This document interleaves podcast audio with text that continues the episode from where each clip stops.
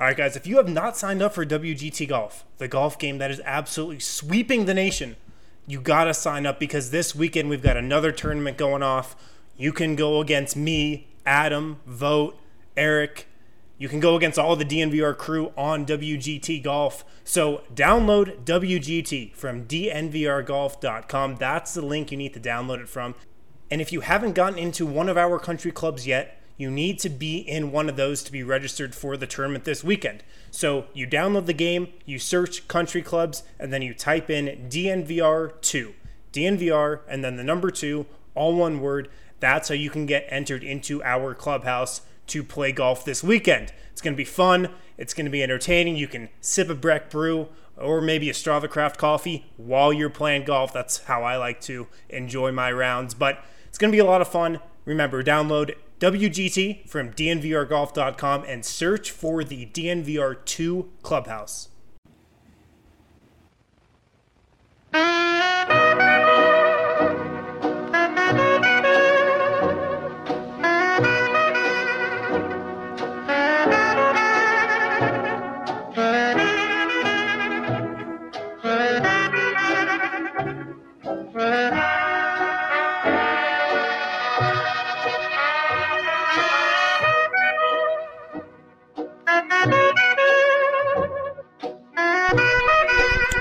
Sad. Oh, I've been posted this out months. Months since the sad music has come out. Oh, how the tables have turned. Oh, oh no. We watched that video not that long ago with such joy, with the happy music, with the lit It's so music. true.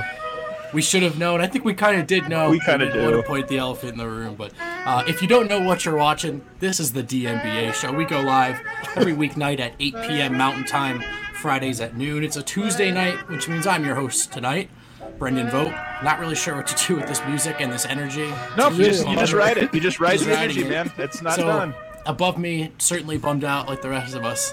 That's Adam Mares. Adam, I am bummed out, like the rest of you. thanks. Can confirm. Uh, to the left of Adam, always practical. Maybe he can he can walk us off the ledge here. It's Harrison Wind. I mean, fittingly, I had a terrible Peloton ride today. No. Terrible. Should have known. Yeah, fittingly. And a man searching desperately for light, only to find more darkness around every corner. It seems. It's Eric Weedham, also known as D-Line Co. At What the a- end of his rope. Yeah, what a terribly accurate depiction of my life. I don't really appreciate that, but it, it's it's absolutely fitting. It's very apt. Uh, there's no light. There's only dark. Um, Nug life is here to stay. Let's go. All right. Well, to uh, to cheer things up, to spice things up tonight's episode, we did invite another special guest. We're joined tonight, and we're very excited to welcome from SB Nation's IndyCornrows.com. It's Caitlin Cooper. Yay! Hey! Muster Kale, that was- there you go. Hooray! Caitlin, what's up? Hey, good. Hey, Denver. Hey, Denver. This is probably the most they all are. depressing way to welcome you onto our show. But yeah, uh, we're usually excited and hyped, and there's air horns. Um, Yeah. Not so much tonight. But how are you doing, Caitlin? How has Tuesday treated you so far? Today is a weird day. You guys are tracking COVID tests, and I'm searching for secret power forwards that Paul George recruited three years ago. Oh, that's so- right. Oh. did, did does- I see? Did I see that you said it was Paul Millsap, or was it? Um, were you quote tweeting somebody that said it might have been Paul No, Millsap? no, I was just assuming it was Paul Millsap because he said it was the best power forward. So I was like, well, that must be a free agent. Makes sense. that kind is of. the best power forward. What, But what great apparently he was talking about Anthony Davis. Does Oh, do- yeah. doesn't it seem Really? like Paul George's story has changed um, seemingly every month? Like every he time talks he speaks. in a lot of circles. so- Yeah. Wait, I don't know what you guys Um, are talking about. What are you guys talking about? He did a podcast and he went on it last night with Quentin Richardson and he said that in 2017, before he left, he had asked the Pacers to get the best power forward, or he had recruited, successfully recruited the best power forward. And the Pacers were like, no, we're a small market. We can't afford to do that. And so he was like, okay, peace out. I'm out of here. And that's Oh, how it all went down. Like contradicting the, the gut punch narrative. So, but later on, like the Indy Stars reporting, it was Anthony Davis, which I don't understand at all. So. All right, there's zero percent Yeah, chance what? that the Indiana Pacers said, you know what? No, We're good we're Yeah, we're gonna market. pass on that. We're good. Yeah. We're good. We'll just let Paul leave. He probably But I mean, wants to you know who was on their roster in 2017? I do not know who they were trading to the Pelicans That's what I was going with to ask. two years left on his contract. Like, you, it's pretty much Miles Turner, Monta Ellis. There you go. Yeah. I bet seems- they're enticed by that. I bet they're like, that is too good to pass. We should up. fire up the trade machine and see if that works. Are there any um, are there any Paul George stands left in Indy, or is that has that train left the station? It's a thin crowd. It's a thin crowd. I mean, I, I don't know. I mean, I'd rather take it this way. I, I I prefer that he told the Pacers that he wanted out. They got two All Stars in return, so Yeah. that's better yeah. than a ghost written letter as a consolation prize. as Gordon Hayward left the Jazz. so. There's going to be a lot of small market energy and Yeah, small it's market the smallest tonight. of energies tonight. I can't Oh, wait. I can't wait for it. I'm telling you, this is part of the this is part of the show. Is the Pacers are the Nuggets of the East? That's my opinion. Yeah. That's my take. So they're they're sister teams and cities. We'll we'll spend a good amount of time talking about the Pacers tonight, but this is a Nugget show, and, and we of course have to open the show um, addressing the big big news from about five hours ago. We ESPN's? Adrian Wojnarowski tweeted reporting with Windhorst ESPN. Nugget star Nikola Jokic tested positive for the coronavirus in Serbia. Kale, that his- was your cue. I'll, I'll get it. I'll grab and it. his there. return to the U.S. is temporarily delayed. We'll do it live. He's been asymptomatic since testing positive last week. That line's important. I'll repeat it. He's been asymptomatic since testing positive last week. Jokic, Jokic is expected to be cleared to travel to Denver within a week. Um, I'll start with you, Adam. On a scale of one to ten, how surprised are you by by this news? Three. I mean, when it Yeah. ha- when the news hit the hit, I was like, you know, taken aback, I guess, because it's a little bit of a like, oh my god, there it is. It became real. But let's be honest, guys. He went to Serbia. He first of all, he flew to Serbia. He traveled internationally. He was at this arena, which other people have all tested positive. There've been like a bunch of people tested positive. No mask, hugs. We, we saw that behind the scenes. We are kind of like, my god, man. Like I, I know all these players have been out and not everybody has been sheltering in place and, and, and avoiding everything. But when we saw that, my personal opinion was I would not at all be surprised. So when it happened, I would say very, very mild surprise. Wind. Yeah, I, I'd say maybe a little higher. I'd say like a four or five. When the Djokovic news came out Tuesday morning, like that's really when I was like, all right, maybe we're gonna get this news later today. I mean, they were sitting on the bench together at that exhibition game. They were sitting right next to each other. Uh, they were hugging each other. So, I mean, when I saw that, I was like, okay, we're probably gonna get this later today. Um, but I still feel like there's a lot of like sticker shock when players are testing Yeah. positive. Yeah. And starting tomorrow, because today was the first day where NBA teams were testing um, all their players uh, for coronavirus and an antibody test. I feel like that sticker shock is going to go away because these are going to start rolling in. I think starting tomorrow. It- well, and I'm surprised that the, that this leaked today because that, to your point, tomorrow I do expect there to be a handful of, of, of positive tests. So why did it get out today, where where Jokic now takes center stage and and you know all attention is on him? I think that's a little bit weird. It's because of the uh, Djokovic news that came first, and then it was just like. You think everybody they yeah, were just yeah, crying it was like in okay, Serbia? like Yeah. I mean, I think it's like once that once that dam broke, it's like all right. Well, also, if Wo- if Woj wants to be the one to break it, how long does that stay secret in Serbia? Yeah. So maybe that is something Yeah, that's true. yeah, So I'll, yeah, uh, I mean- I'll, I'll go to me on this one. Um, uh, I give I give it a, a seven because I was uh, uh, the the de- uh, denial is not just a river in Egypt; it's also a place that I like to live more often than not, and so I was not allowing myself to even entertain the idea that my beautiful baby had, could be tainted in any way. And then when it happened, you just get that hard rush of reality. Well, I mean, I, not not you. I, obviously, you, all of three of you are rational. I'm talking about me, my reaction. like, I, and it all came down like a ton of bricks, and I was like, oh no, the darkest timeline's upon us. But I was overreacting, so I don't know. We'll, we'll, but I, I, I was I was shocked because I wasn't ready for it. I chose to react to that video with excitement because it's just been so long since we have any. There was good news in, in, in, in the way Jokic was presenting himself, but Oh, he looked thin. Yeah, I think the reality is like No, for sure. He's also like a, a kind of like when he's feeling jovial, he's kind of a handsy dude. Like he Oh high fives, he hugs. You know what I mean? He gets close to guys, and just watching those videos, you're thinking, well, once the the news broke of, of the first positive re- result from someone that was there, it kind of felt like it was a matter of time. Caitlin, What do about- you? yeah. Oh, I want. I wanted to know because we're all in the thick of this, but I wonder what Caitlin thought of it when she saw it. Because, and I'm guessing you haven't been obsessing over Jokic's like weight and appearance and and like where he was physically on a map. But when you heard it today, what what was your thought? I mean, I follow you guys, so I knew that he had been over there and that he was skinny. But Yeah. um, two we Suns, mentioned it a pl- couple two Suns players tested positive today too. I think that got released like a few hours ago. And I missed didn't- this. I did not know that. Yeah, and then I think that didn't Woj say that four people from a Western Conference team tested Yeah. positive as well. I mean, that I- could Mhm. be those. It could be D- Denver or it could be Phoenix, this- I guess. But This is just going to pile up. Every team's going to have at least one. Well, I guess my curious to- overarching take is I'm just I just don't want there to be any long term effects, and obviously Yeah. just hope that everybody gets healthy. Yeah. I mean, Yeah. the whole That's thing the scariest part. Yeah, that's Oh, the scariest part about this. I think we, we still don't really know what the long term effects are. Like, yeah, uh, most of these guys are asymptomatic. Most, if not all of them, have been asymptomatic. They seem to have recovered fine, um, but we don't know what the long term effects are going to be down the line. So it, it's scary. yeah, it's not something to be too flippant about. You know, you just don't. You don't want to be like, hey, it's. Gr- I'm glad he got it because that means he'll probably be immune during the tournament, right? This Maybe, is a human yeah. and, and not a basketball, right? Even if you were following that logic, you just want to be careful because you don't want anyone to test positive for this when we know so little uh, about what happens next. I am curious if this is how it's going to roll out, though. So you just mentioned that they said some Western Conference players, because obviously people have been a little bit different about protecting their own privacy. Some people have come out and said, "Oh yeah, I got it," and want to talk about it. And then some people don't want anybody to know. So I'm really curious over the next two days if we hear so and so got it, or this team had so many players get it, or just 28 players tested positive, and we're not going to tell you anything about which who it was or or, or, what have you. I'm, I'm kind of curious to see how the NBA handles that. But it's not just the NBA. We know this. Leaks get out of people that didn't people didn't want that news. They didn't share that news personally with somebody, but it got out somehow to somebody that shared it. So I think that's another piece of this that I'm I'm, I'm kind of curious to see how it unfolds. For those curious, the exact tweet, um, the other Woj tweet we're referencing, as coronavirus testing for players heading to Orlando starts today, teams are bracing for significant numbers of positive tests.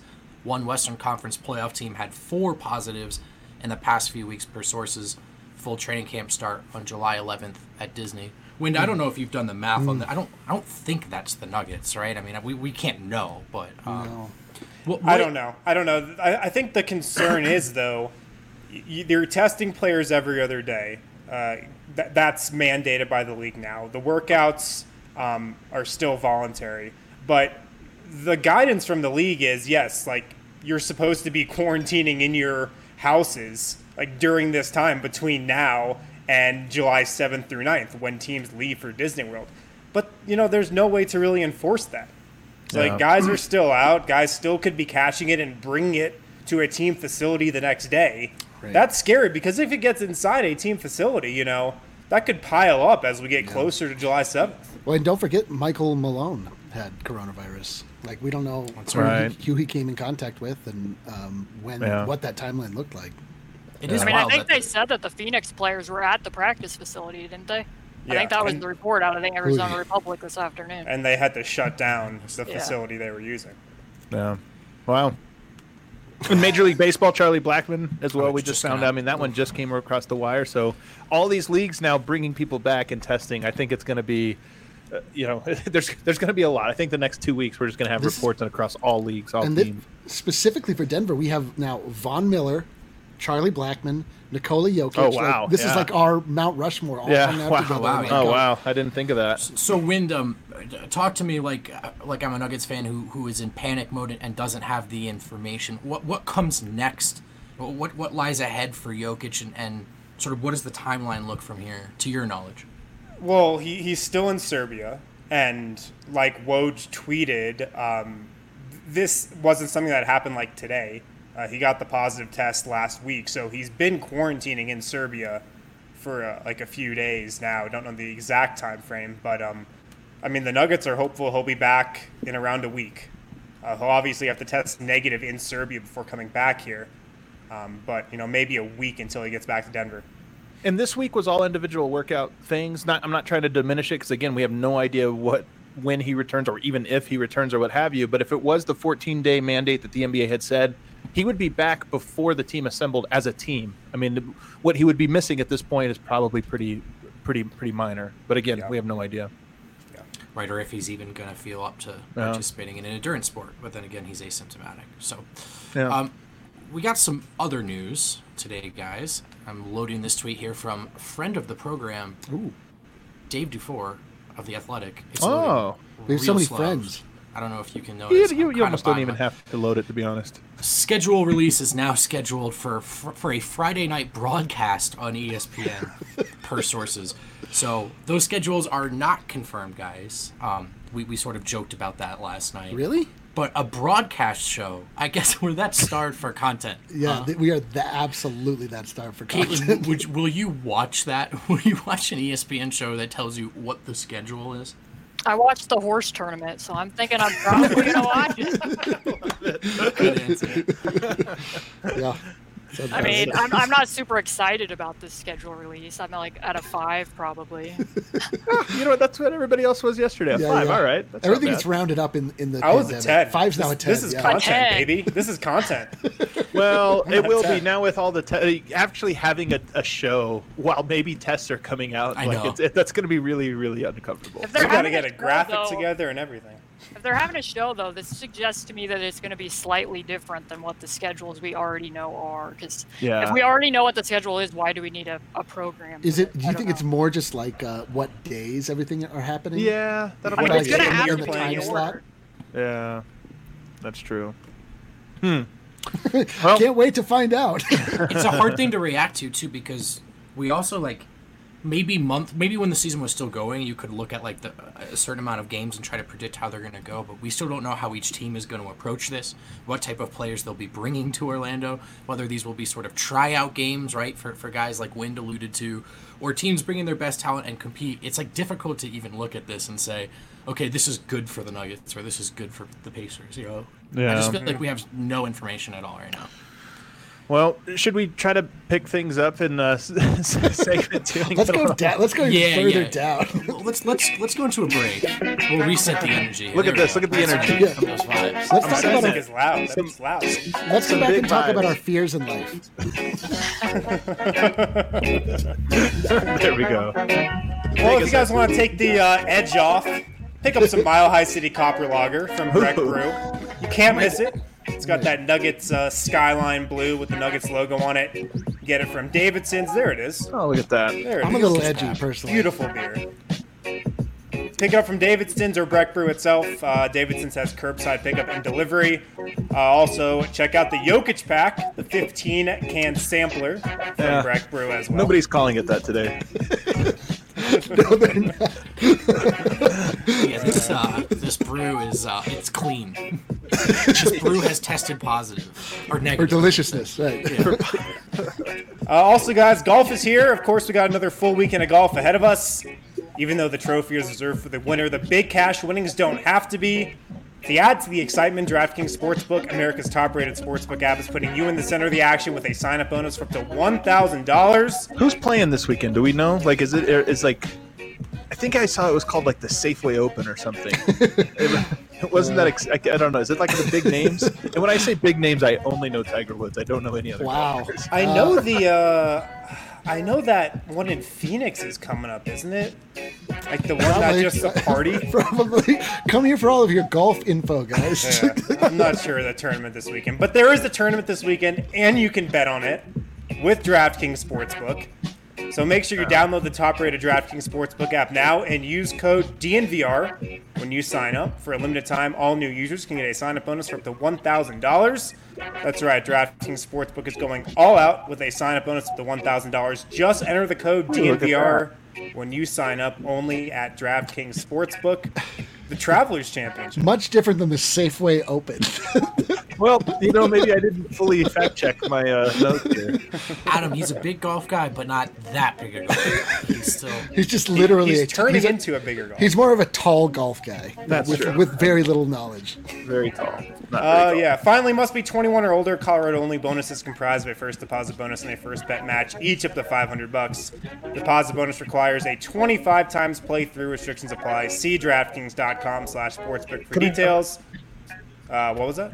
He's talking to his daughter. he's talking to his You You guys daughter. want to talk about big golf guy? We have uh, My What? daughter running around. Uh, golf Oh, that's good. speak, so this will. Uh, go and uh, go take that to Daddy's car. Yeah, keep her away from the SUV. Uh, gambling problem, call 1 800 522 4700. Make sure your daughter hears that out. Uh, she, okay, I'll make it. Let's talk about some Pacers. Yeah, Man, all I feel right. irie So now. I'm so glad that music came on. Segment one was depressing, but we have um an actual basketball mind with us here, guys. So Ooh, We let's talk do? a little- let's talk a little actual basketball. He's talking about me. Yeah. No pressure, Caitlin, but that is you. It's definitely not any of us. Um, so, just generally speaking, sort of a big question I've asked kind of anyone who, who covers a certain beat or can offer insight into the perspective of a certain team going to Orlando. How is Indiana looking at this? I, are, are they believing in themselves and their ability to win a title? Or are, are they there to, to gather some more data and maybe answer some key questions as they head into the summer? What's just sort of like the realistic perspective on, on the Pacers' path ahead? I think there's a lot they need to glean from it, but I don't know how much you're going to actually be able to glean from this. Like, hmm. I think hmm. they need to actually get a settled feeling on how the Turner Sabonis pairing is actually working in a playoff scenario because that is evidence that they have. Um, it hasn't been great against the top six teams in the Eastern Conference. That net rating's pretty dicey when the two of them are out there, but they need to see how that's going to be, whether they're playing Miami or Philadelphia or Boston. Uh, yeah, I mean, I just don't know how much to take away. I mean, they don't have a lot of data points in general because their starting lineups play less than 100 minutes together. Right. Yeah. I mean, they've had so many people in and out of the lineup, so I don't really know what to expect from Victor Oladipo when he comes back. If he comes back, I mean, he's apparently on the fence about even playing, so Hmm. Or at least going to judge out his knee. So that's Do you think big, he should come the big back? Picture. Um, I mean, he's going to be in a contract year, so I can understand if he wasn't super Mm. super thrilled about it. Yeah. Um, he had other setbacks after he came back from the knee injury. He had swelling, he had an ankle injury, he had a back injury. So, I mean, big picture, I would rather that he's healthy and he comes back next year than he goes to go do whatever this turns out to be. I don't really know. I know. I know. Whatever this is, that's what, kind of where we all are. So it's not, it does, it's not sounding like you're viewing this as a as a title they can mess around and steal this year. Um, if they're on Milwaukee's side of the bracket, I would say no. I mean, most Hmm. definitely no. I don't think that's a ma- that's not a matchup that worked particularly well for them. If you look at Milwaukee's eight losses, that's pretty interesting because other than when they lost to the Pacers, when they only have out, eight losses. I'm Yeah. sorry. It's just it's ridiculous. like in January. they all have or- something in common. They all definitely have something in common. Other than when they lost to the Pacers when Giannis was out, all of those opponents made 15 or more threes on over 35 attempts, which is not something the Pacers are going to do in a game. Mm. And Sabonis hasn't been great in those matchups because Milwaukee's so great at taking the rim away. So that's been tough, kind of a tough matchup. And then when Miles Turner's out there, he's never really getting to pull Brooke Lopez into space. Like Miles Turner's at the stretch five, you'd be able to pull him around from the rim, but Giannis is always guarding Miles. So, and there's just cross matches at every position, and then you're playing in a track meet with the team that's best at being in a track meet. So, I don't have really high hopes for a Milwaukee matchup, but I don't think there's other teams that are just going to like blow them away outside Sure. of Milwaukee. Like I think they can hang and make those series tough with most of the other opponents. You referenced that that Turner Sabonis pairing. Mm-hmm. What isn't working? What does work? I mean, it, to to me, my outsider's perspective is both short and long term. Indy really wants that pairing to work, right? To, to, to be the best version of themselves. So, d- does it to your to your uh, Um, estimation? just for like a little bit of background, like last year when they headed into the season, um, Nate McMillan was basically like, "Well, they're both they're both fives. Like Mhm. we're not going to be playing them a lot together because they're both Okay. fives." And the minutes that they did play together was mostly just an attempt to get Sabonis extra minutes on the floor. So when they were out there, they were not really running tailor-made sets for two centers to be on the floor. You weren't seeing a lot of horns or a lot of roll replace, and and quite frankly, you still don't see a lot of that. But um, I would say before this hiatus took place, it was probably looking about as good as it has looked just because they were experimenting with a couple different things. Like instead of being really strict with the matchups, if they're playing like at Dallas or Milwaukee, Miles Turner was guarding Giannis or Miles Turner was guarding. Um, Porzingis, even at the risk of displacing his rim protection, just because that was the better matchup, and Miles had good possessions there. Um, they were finishing games, which for the most part at the beginning of the season, you would not see them on the floor together at the end of the game. That was usually Sabonis, and they'd play smaller. And sometimes they'd switch everything with like a Justin Holiday out there at the four with TJ and Malcolm and Jeremy Lamb and now Victor. Um, so, yeah, they, they had a really good play where they ran roll replace at the end of a Portland game, and finally, you know, they were both involved at the same time. But I'd like to see them be moving more at the same time in equal opposite directions, more where it's more dynamic and you're stressing that four man as a tagger, and you don't see a lot of that. Some of it's a case of Miles kind of knowing where to spread to and where to cut in the offense. This is his first year playing full time at power forward, Mm. so there's been an adjustment period there, which hasn't been without its hitches. I mean, he went on a podcast. He went on CJ McCollum's podcast, and it was it was kind of the weirdest thing. He said that over the summer that the Pacers told him to work on his post game, so he was totally devoted to trying to work on post moves. And then when he showed up at summer league, they were like, "Well, you know, you're the four, and we need you to spread to the corner." And he's like, "But I didn't prepare for that." So yeah, that's crazy. exactly how that got lost in translation is like completely beyond me because they knew Sabonis was going to be a starter. One of them was going to have to spread. You cannot have two Right. bigs in the paint at the same time. Obviously, he was the more capable choice in that. So how that message got lost clear until like December, I don't really know. But Hmm. that's the status of the pairing as we enter into the unknown. How do you feel about each player? I mean, here in Denver, this has been a couple years now, but you had Jokic and you had Nurkic. They were Yeah. probably number one and number two in terms of prospects that Denver had at that point. Um, and it very quickly be, it became clear they had to trade one. If if pressed, what, what, how would you lean there? Like, who would you prioritize? I mean, I think it really depends on who they'd be able to get in return. I think Sabonis is more central to, maybe more valuable to the Pacers, whereas Miles Turner might be more valuable to other teams in trade talks because they're going to see him as an easier fit. Um, Hmm. My guess is that would probably be Miles that would be on the move if I had to estimate. Because Nate McMillan's more of a defensive minded coach, and they have a pretty good track record record of bringing in guys that don't necessarily have defensive rota- reputations and making it work. Whereas Sabonis is kind of um, their security blanket offensively. Like Nate McMillan doesn't have necessarily the most creative sets in the world, but you always have Sabonis as a backup to run dribble handoffs or whatever. Like the highest compliment I can give him is I really can't name that many actions that do not actively involve him in some way, shape, or form, other than when they would run like pick and pop with Miles or when they're just getting out in transition. I mean, that's the honest to goodness truth. So. When you say other teams might see Turner as someone who's a better fit, that's because of the skill set, because he can stretch the floor a little Yeah, bit. What, what do you yeah. mean by that? Yeah, I would say mostly just because of his floor spacing. I mean, and obviously his rim protection. I mean, that's that's not underrated at all. He's improved in that. Or I mean, not overrated at all. He's been he's improved in that over the last two years, definitely, with just not getting knocked off the scent as a roll man. He doesn't. He's not the strongest at defending his own position against more imposing big men. They've definitely struggled against like Embiid's in the past. He tends to pick up fouls pretty quick, but as a pick and roll defender, he's great at swallowing up those actions and getting back. His closing speed to the rim is is pretty absurd. I mean, he's a guy who can literally go out and hedge and still get back and get a block. So. Mm-hmm. Hmm. From the Nuggets' perspective, it's Sabonis that scares me. That dude is a beast. That guy, that guy can Very, Like, very few players that play like Jokic, like outduel him. And because usually, like if, if a guy gets the better of him, it's usually a bad player that's like super athletic. So it's just somebody um, that he's not necessarily concerned by, but that Richaun Holmes has like really destroyed Jokic a handful of times, or Willie Cauley Stein. It's like clearly Jokic is he can destroy this guy, but the guy's just working a lot harder. It's rare that a player that has sort of his similar skill set sort of out Jokic is Jokic. But Sabonis, I believe, did it twice this year. Once his first triple double of his career, and then I think the first time they met, they matched up. He had a nice game. The second game, definitely. I mean, actually, both games were pretty interesting with the pick and roll coverage. But in the second game, I mean, you guys were missing a bunch of starters. I think. I don't. I think you were down like That two or three. right. I don't think Jamal Murray played. I don't think Gary Harris played. Yeah, that And- does sound right. Yeah. I don't remember. I think another person didn't play too. But um, yeah, pulling middle on his uh, on his pick and roll possessions out of those blitz traps didn't work particularly well. I mean, that's how the Pacers kind of made leeway there was getting Doug McDermott in the corner, and that's what you give up with the blitzing coverage. So, but in the first oh, game, Right. it was it was actually the reverse of that because in the fourth quarter. Which I don't know how much they actually run Murray Jokic pick and roll, but they ran it a ton against the Pacers in the fourth, and they just completely shredded them. I mean, if if you go back and watch it, it was like seven possessions in a row where they just scored out of shape shifting Murray Jokic pick and roll. So Yeah, they run it a lot. Yeah, they run it a lot of those. A lot.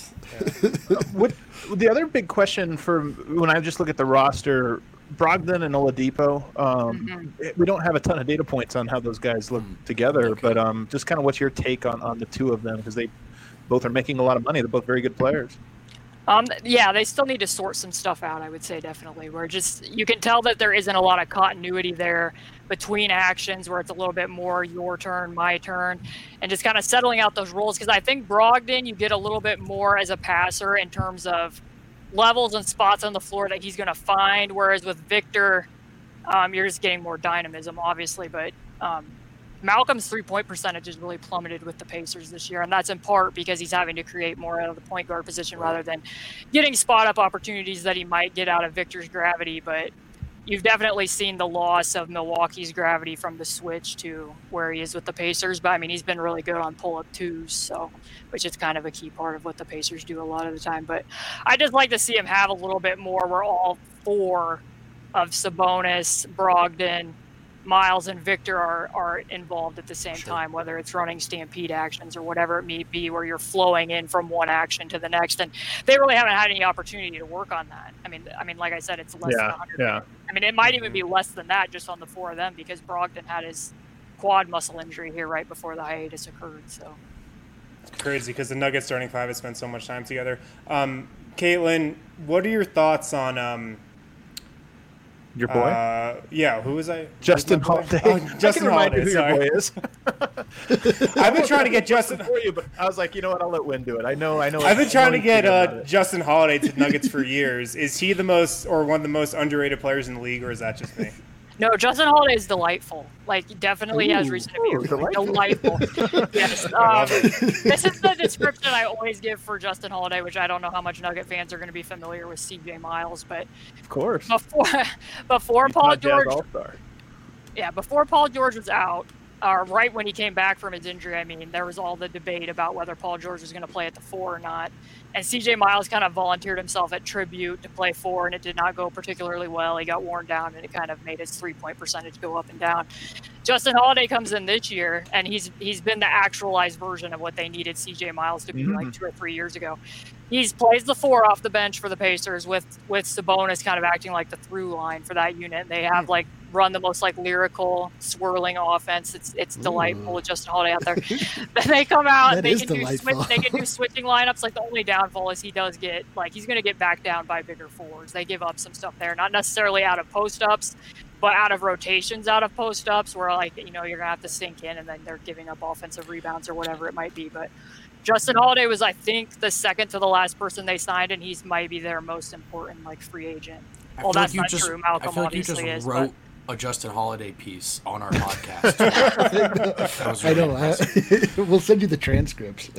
Caitlin, I have an unfortunately open-ended question for can, you. Can we oh, go to the, some questions real quick first? Sure. Um, first we have. Uh, yeah, let's get that one. Oh first. yeah, and then uh, we got a handful of them here. If you uh, care to comment, anybody? I guess the Brendan shirt one. Sorry, that one's I don't even remember what I was going to do now. I had a pretty good segue. Did I really oh, you had an open-ended question. Yeah, because oh, yeah, I'm not yeah, good yeah. at asking questions, but hopefully you'll get what I'm well, Actually, I did want to ask for. one, and this one might ah, be painful. Damn. Honest question. This might be painful.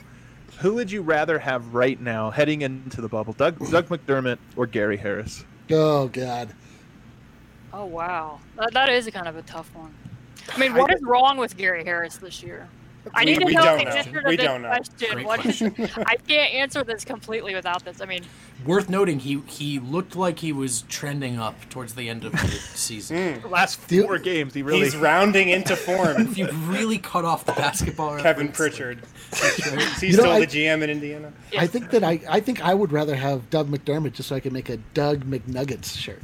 Oh, that would be a good one. You know, the, this is the craziest thing. The reason I asked that obviously is because they were traded for each other on draft night, and yeah. never has a trade like been universally said like Nuggets won. This is a ten to zero trade. Like oh my god, they killed it. And now Nurkic is gone. He was part of that trade.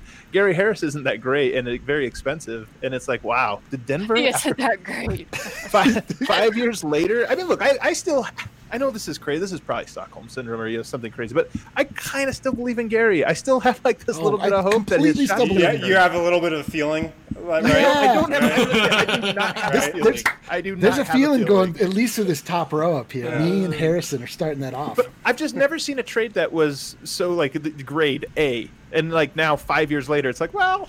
I don't know, maybe maybe maybe B minus. Give it a some satisfactory. Shooting. I mean, my Doug McDermott take, I guess, would be that um, he has a, he has a definite wavelength with Sabonis off the bench when they're running handoffs. They have great chemistry. Um, but in a mm. playoff situation, I wonder if a team is switching or jumping off to his right hand when they're coming off a handoff, which you can see this at times, is he getting his shots off quite as easily? Because he's more of a guy that he's great at coming into three off of motion rather, I mean, he can hit spot up threes too, but really he's finding his footing coming off like a wide pin going from left to right or whatever that might be. So I think that you might be able to negate some of what he does because he's not super like going to put the ball on the floor off of a off of people jumping off to his strong hand. But at the same time, like a year ago, they would like Sabonis would get people pulling middle on pick and rolls, and then they didn't really necessarily have somebody to throw the ball to like they did against Denver in the corner. They have Doug McDermott, so I, I count on him as a reliable three point threat, which is something the Pacers would need, and hopefully he can keep up the momentum that he had before the hiatus started, and that carries over. So I, I, I mean, I don't feel bad about having Doug McDermott. Yeah, he- sounds sounds like he a, uh, a little bit. that sounds like a Juancho situation to me. That's what Okay. that sounds like well, to me. I still believe in Juancho. So I mean, I Yeah. Minnesota, by the way, all about my Minnesota fo- uh, people I follow are just like raving about Juancho. They're digging into the numbers and discovering what we have long known, which is that Juancho doesn't always look great, but he always bumps the team up. He always makes them look. He always makes them better. Um, Let it go. I, Let it yeah, go. I, I'll never let it go. That, that- but I do have a question for you, Caitlin here about the future because I think this is the most interesting. I've said I think. Oh, the, you stole my question. well, I'm gonna. You were gone. The, the, Nuggets- the Nuggets I and try, I've been trying to ask this question for five minutes. Damn. All right, go for it. I'll let you do it. No, no, I, I already admitted mine's not really well formed, Okay. so you got it. Yeah. well, I just want to know who's closer to a title, and and you can define that however you want. But just both teams have really good teams that nobody takes seriously. Are either one of them close to a title, and, and if so, who's closer? That was better than mine. Good job.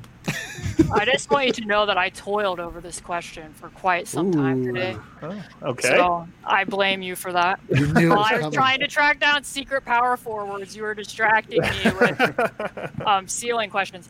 I mean, I have questions about the Nuggets in order to answer this question. Okay. Like, what is what is the plan if Millsap and, and Grant are both gone? Well, that's a good question. That's Caleb. is a phenomenal I question. wish I had a good answer. You know what I actually think? My, my my personal belief is that the Nuggets would try to get a one year deal with with Mason Plumlee, some some type of short term deal with Mason Plumlee, where they feel that they could trade him and use that as a stopgap to try to make a plan from there. Michael So we're Porter- talking double centers. Yeah, but that lineup in a regular season has been very good. It, It needs We now have two years of data around. that it's actually a very strong lineup for a a bunch of different reasons that I've laid out before, namely offensive rebounding, and it really works with how Jokic plays. But it isn't a long term solution, and it's certainly not a playoff solution. But it might be if, if they if they lose both Millsap and Grant somehow this summer, they are in a world of hurt and would have to make that sacrifice as a stopgap. That would be stunning if they lost both of them. That would. would Yeah, be stunning. that's that's the real answer. I, they I would just go it. blitzkrieg would- for uh, Bertans, right?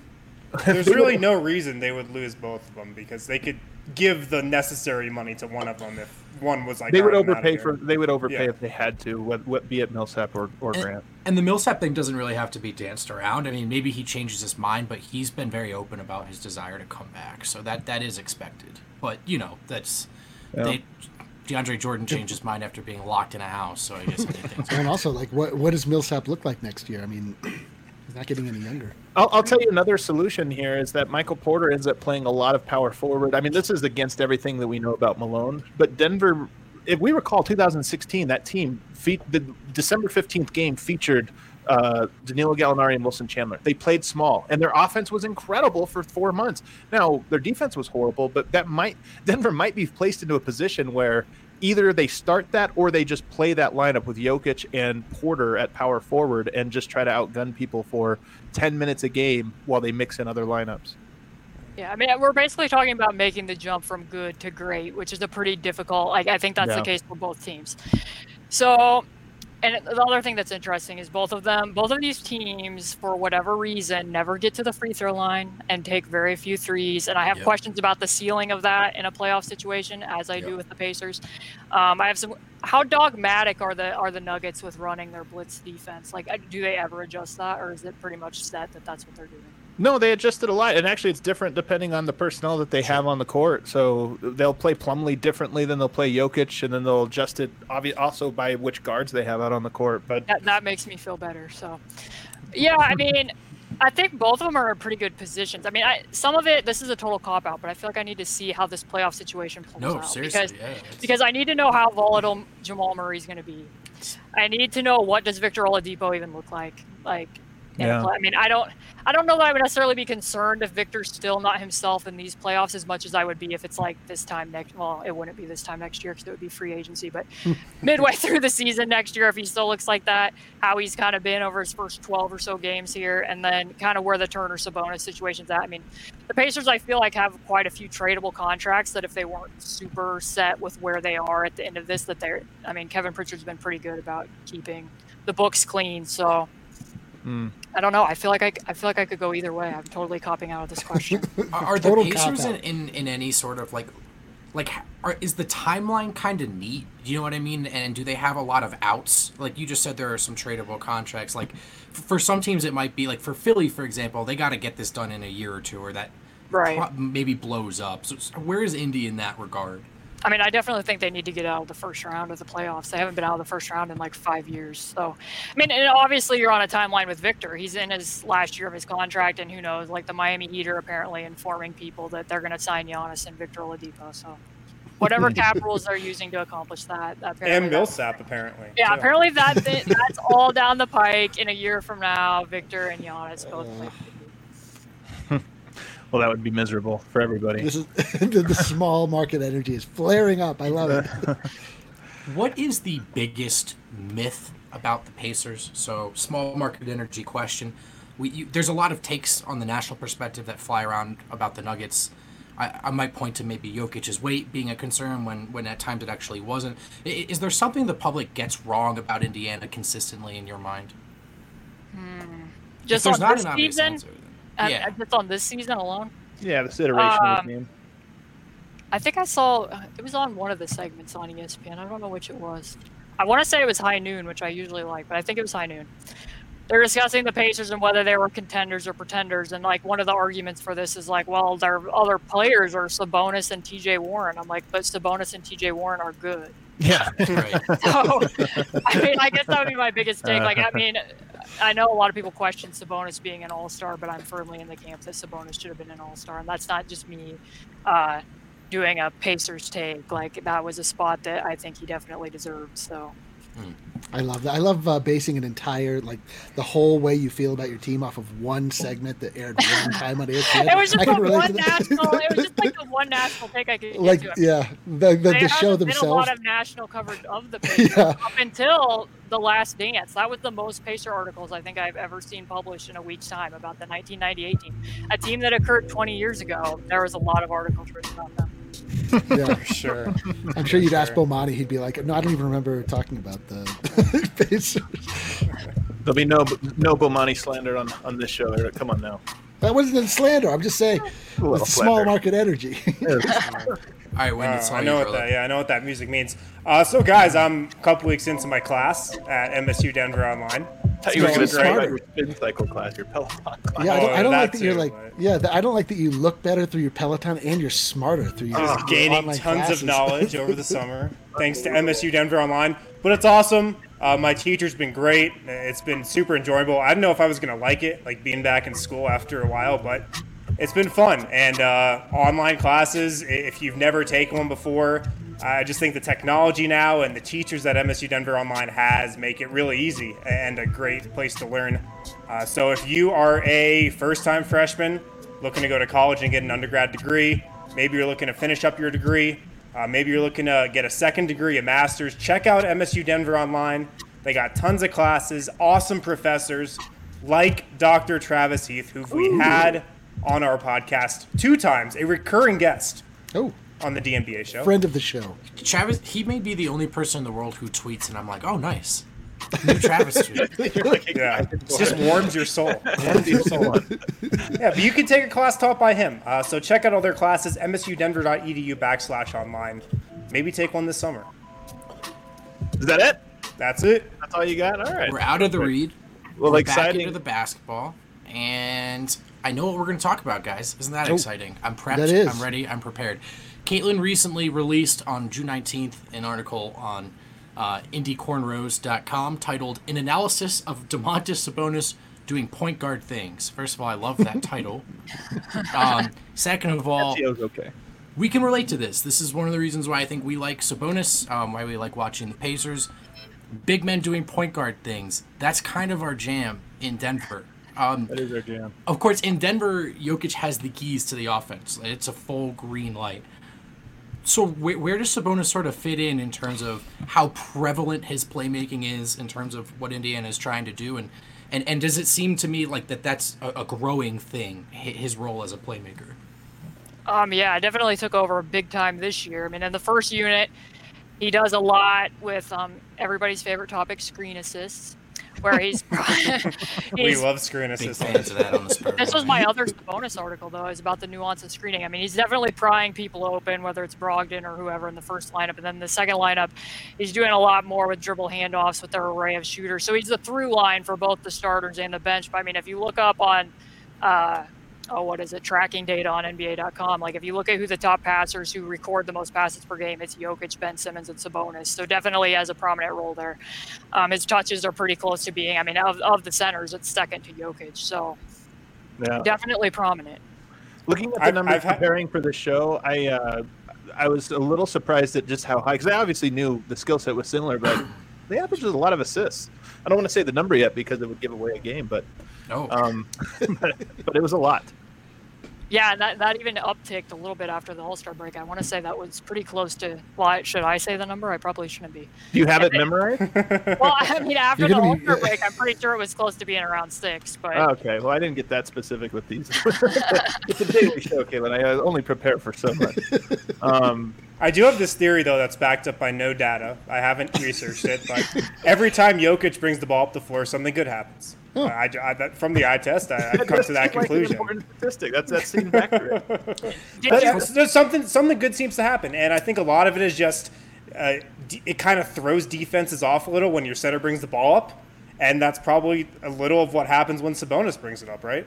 Did you read that article? I'm asking. oh yeah, oh yeah. Yeah. Okay, okay, you definitely read it. Okay. Yeah. We're So, ready to go. My recommendation would be if you ever want data on whether Jokic does this or not, just don't. Just go with whatever your gut instinct is because that was the most like painful process of anything I've ever written. That was like two weeks of time. Like I know people that are listening to this don't care about the writing process, but I must reveal this Well- anyways.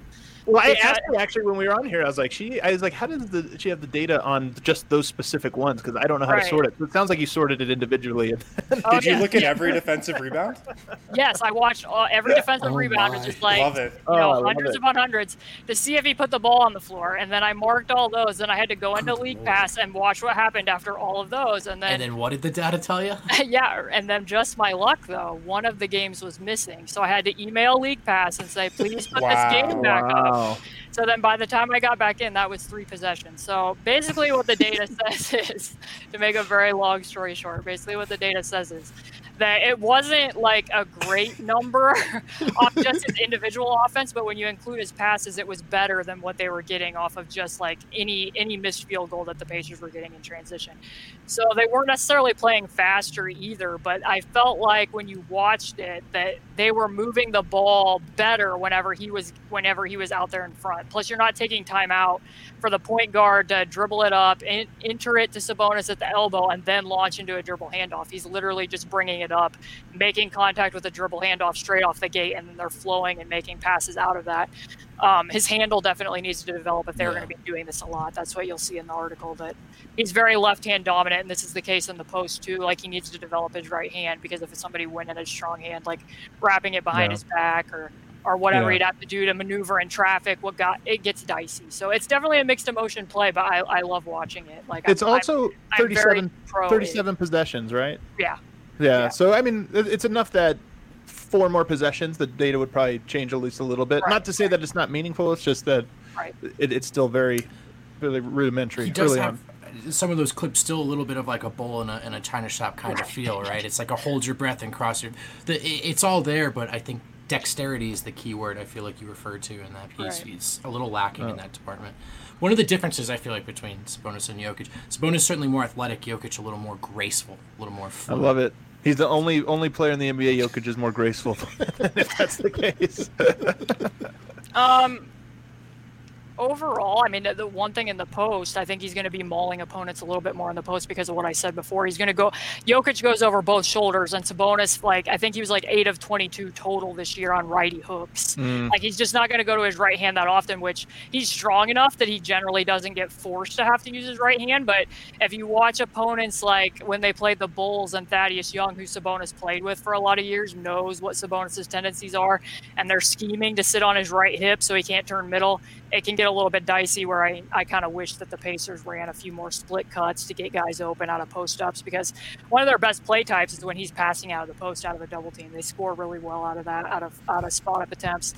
Um, another thing is you're never probably going to see uh, Sabonis operating out of an inverse pick and roll situation where he's the ball handler. Where Yeah. sometimes I think you Yeah. get those kind of magical possessions with Jokic where he gets to be the ball handler and It's create out of that. sometimes, honestly. It's like increased so much now that it's. I would Yeah. almost call it a frequent play. Right. They don't always It's result in a, a uh, shot or whatever, but popular it just they set. they run it a lot. Right, and then you'd, you'd probably get some more out of drives there too, which is just going to open his passing up more, which which the Pacers don't do a lot of with Sabonis, though they probably could because he's experimented a little bit more with using a keeper when he's on the left side of the floor, which I like seeing. But and then Jokic also just shoots threes, like Sabonis basically doesn't Right, shoot yeah.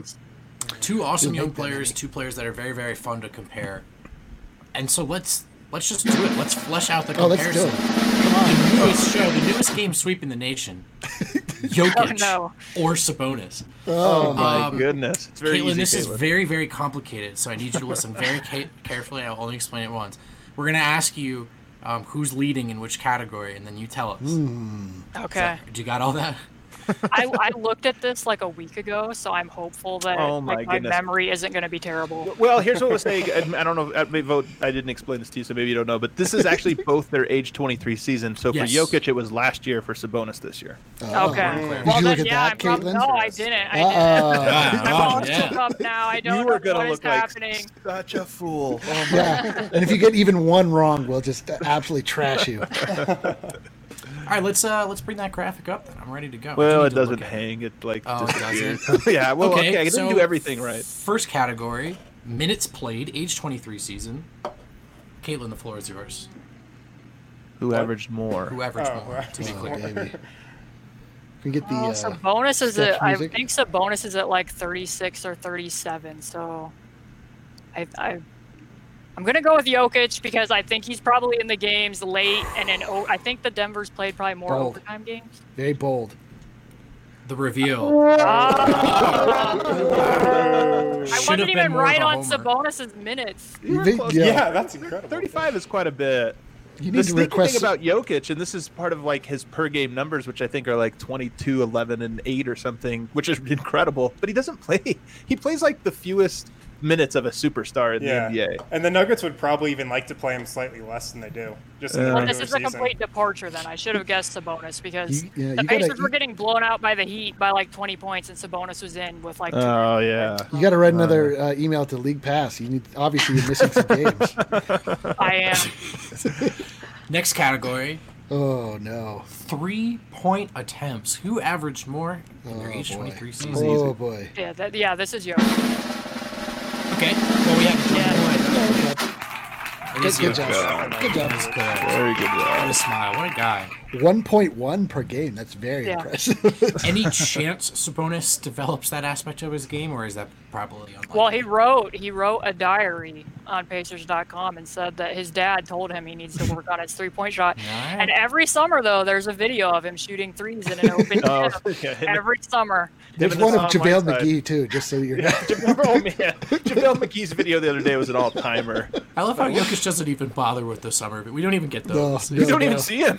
No, four months, he's just gone. Well, Oh. in Sabonis' defense, I think Tim Li- Team Lithuania posted this video. He was shooting threes with Valanciunas in an empty gym, and it was very telling of how many threes he would take this year. Clearly, Yeah. well, those videos are always very informative. Next Oh, category: What is next? Oh, boy. three pointers made. No, three point Oh, percentage. three point percentage. Yeah, my Do bad. not Yeah. get this wrong, Kate. Sabonis is at like 25%. and I'm going to guess that Jokic is at like 31. Yes, Well, that was uh, uncomfortably correct. I dominated that one. That was that, that was frighteningly accurate. I'm You- you don't have holding up on my screen. So that Yeah, exactly. well, that was impressive. Disturbingly accurate. I think Jokic. Here's my take, guys. I think Jokic is going to be a 37% three point shooter for the next like five years. That's my Do you do you think the weight loss will help his shot at all? somebody put somebody like DM'd me this saying that like um it, it, it's been proven that lighter weight makes people like easier for more repetitive motion or something like this. I was like, I don't know if this is this is a true we- thing. The But only we do thing know I- that the one year he was skinny, he shot really really well. And and the only thing I'll say is if you go back and watch his film from his first three years, his shot was a lot quicker. The release was more compact. I feel like we can figure this. We can figure this out on our own pairs. What are you? cur- What are you currently shooting from three? Harrison? does he take any Week one into three? Peloton. They actually put the rims back up on. He, uh, he almost outside never shoots from the corners. He's Yeah, I mean, never- I was thinking, never when would he ever have an opportunity Yeah. to shoot from the corner? But he would be getting easier ones if he was shooting. From he the he actually is When the, when the Nuggets offense goes wrong, he's shooting from the corner Right. usually. They do have like f- the, just this one play they run for him where he's in the corner as a spot up guy. It's like the only time Right. they used him as like a, as as that. Um, he actually primarily shoots from the exact center of the court, the top of the key. So Right. um, not even the wings. Let's go to the next category, friends. oh boy. Ooh. Two point attempts. Oh, doctor. Who averaged more? Yeah, I mean, I'm, I'm guessing it's Sabonis just because he's never taking any threes. Yeah. Wow. Yeah. Very Power close. production. Very close. But very, very but very close. Yeah. So y- obviously Jokic takes more shots overall, um, even on lower minutes. The real one though is the next one. Oh boy. well then, um, well then let's just go to the next one. Two point percentage. what are we screwing around for? Let's get there. point percentage. Sabonis is interesting because his mid range is kind of propping up his field goal percentage this year. So I think this is going to be close. I'm going to go with Jokic.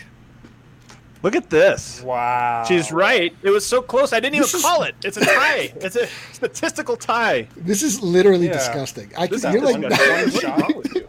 not only are you right, you're so right. It's making me question whether or not Adam sent you this graphic. I have graphic. to earlier. make up for how badly I've, I've messed up on the minutes question. yeah, yeah, you really listened Yeah, to yeah, Adam. that's really lingering in everyone's minds.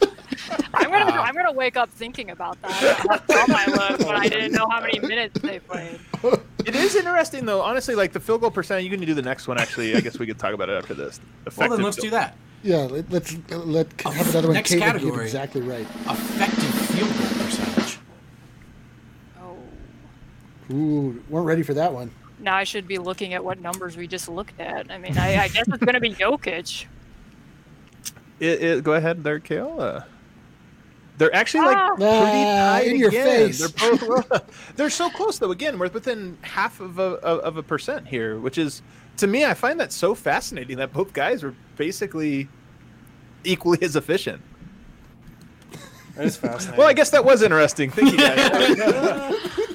Glad that was good as interesting to you it was to a real me. think piece. Yeah. a real, a real thinker.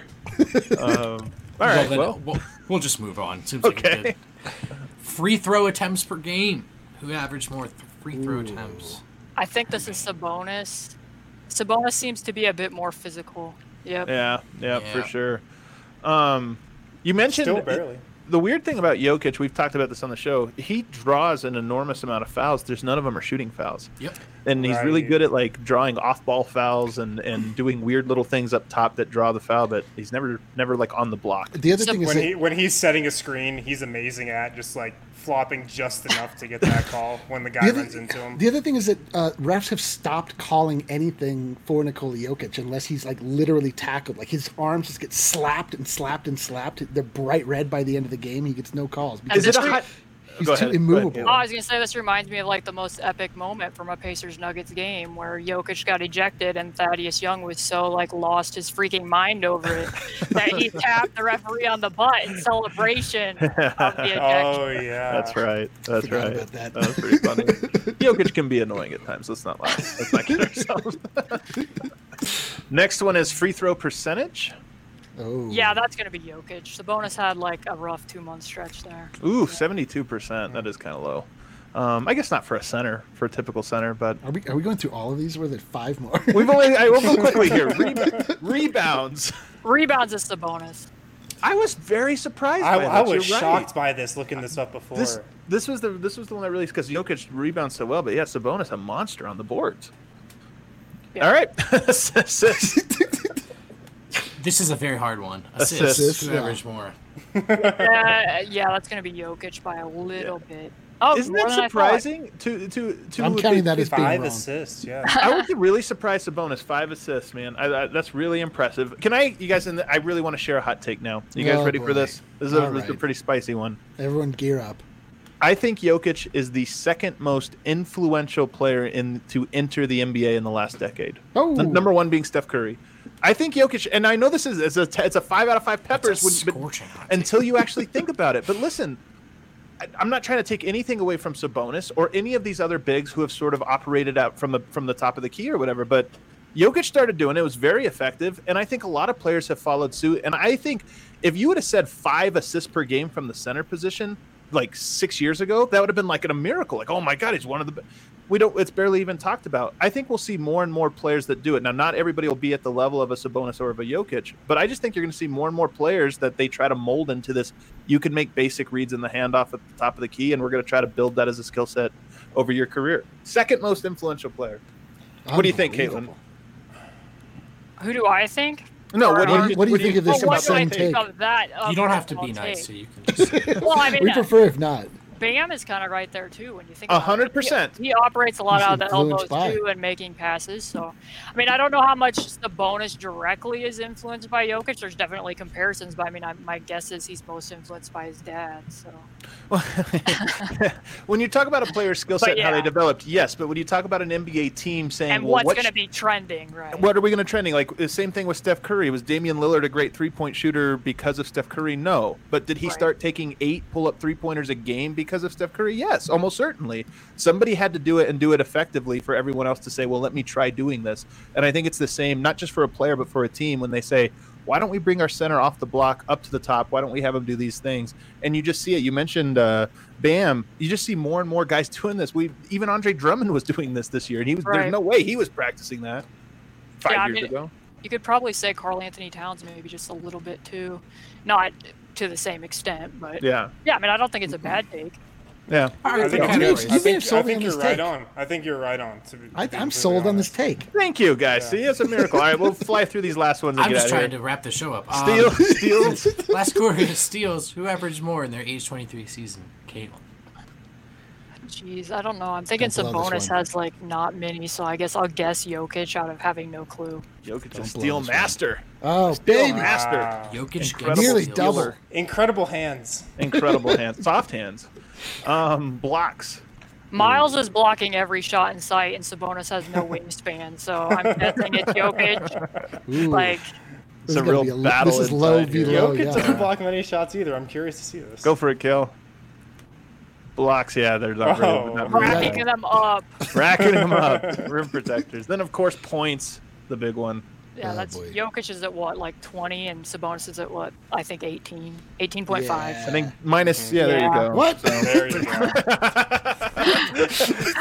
a phenomenal performance. That was Wow. historic. I'm just glad like that I don't have to assist and be a lifeline for somebody on the climb these steps. Yeah. Oh wow, very impressive. that you- I don't want that him to miss out what on a that is. prize because of me. Like, would I get a prize for my performance? Yeah, ab- this? absolutely. Absolutely not. Come on, we don't. Oh, no. No. I'm, we, her, her prize We is my get on the same undying page respect. That. That's true. That is Huge- mine as well. Huge My shouts to prize is Caitlin. all of your retweets on all future articles. All right, Right, cool. I write wow. It's just that it's it's it's a blind retweet. It doesn't even matter what I write. It must be retweeted. Done. Done. Done. Done. I can do that. Hey, huge shouts to Caitlin Cooper of IndyCornrows.com. Thank you so much for joining us. Great stuff tonight. We appreciate you. Thanks for And thank- listening to me, Denver people. Anytime. And thanks to you, Denver people, for watching, listening, commenting. We'll do it again tomorrow night at 8 o'clock. Until then, take care, be safe, stay sane. I know going to the dentist is one of the more excruciating things we have to do in life, but you might actually look forward to going to the dentist if you go to these guys. Green Mountain Dental Group, located just 15 minutes from downtown Denver. If you sign up for a cleaning, x ray, and exam at Green Mountain Dental Group, they will give you a free Sonicare toothbrush. This might be the best promotion that one of our partners does, and Trust me, we've been with Green Mountain Dental for a while. They've given away a lot of Sonicares. They keep doing it because enough of you guys are going there. It's a great deal, it's a great offer. An electric toothbrush leads to a healthier lifestyle, leads to healthier teeth. Hopefully, it leads to you not having to go to the dentist as much and spending a lot of money there in the future. So it's a win win. Hit up Green Mountain Dental Group, schedule a cleaning, x ray, and exam today, and they will give you a free Sonicare toothbrush.